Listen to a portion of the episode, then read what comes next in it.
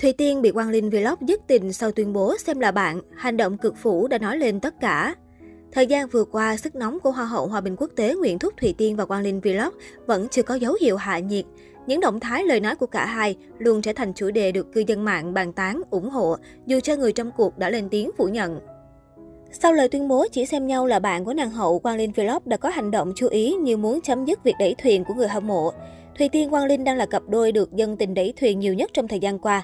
Cả hai không chỉ được nhận xét là có tướng phu thê, cùng chung suy nghĩ và hơn cả chính là cùng mang lại những nguồn năng lượng rất tích cực đến khán giả. Cả hai thường xuyên tương tác thoải mái với nhau trên mạng xã hội và không ngại dành cho nhau những lời có cánh.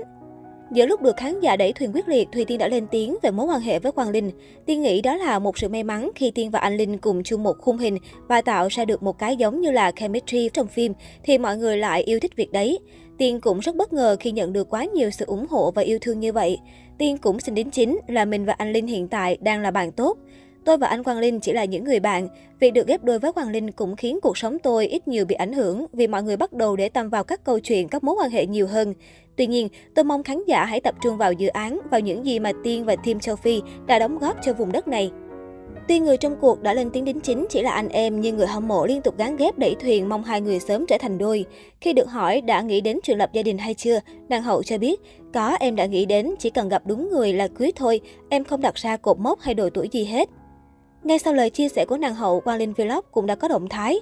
Cụ thể, trong một buổi livestream, nam vlogger mới đây chia sẻ về tiến trình trồng ngô lúa tại Angola, ngoài ra còn trò chuyện cùng khán giả.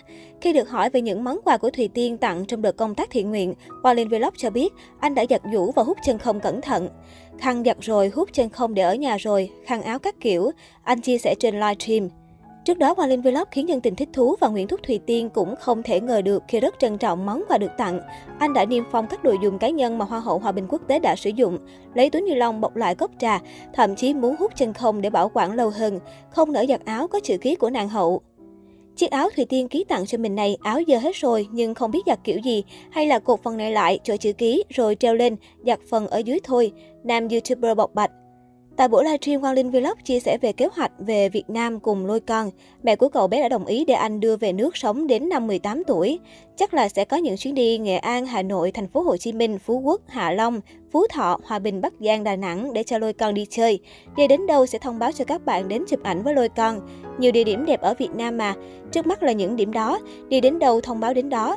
Chắc 12 tháng mới hết, mình cũng không đi hết được các điểm đó đâu, cho lôi con đi trải nghiệm. Để nói về họp fan thì không đâu, các bạn gặp ở đâu thì chụp hình với lôi con, mắc công các bạn đi đi lại lại mệt. Mình có duyên thì gặp con ngoài đường, thích đưa lôi con đi khắp nơi lắm, sợ không có thời gian để đi được nhiều địa điểm như thế không. Chuyến hoạt động thiện nguyện của Hoa hậu Thùy Tiên tại châu Phi với sự hỗ trợ của Quang Linh Vlog đã để lại rất nhiều kỷ niệm khó quên cho người trong cuộc và khán giả. Người hâm mộ rất nóng lòng chờ đợi lịch trình về Việt Nam của nam vlogger và lôi con.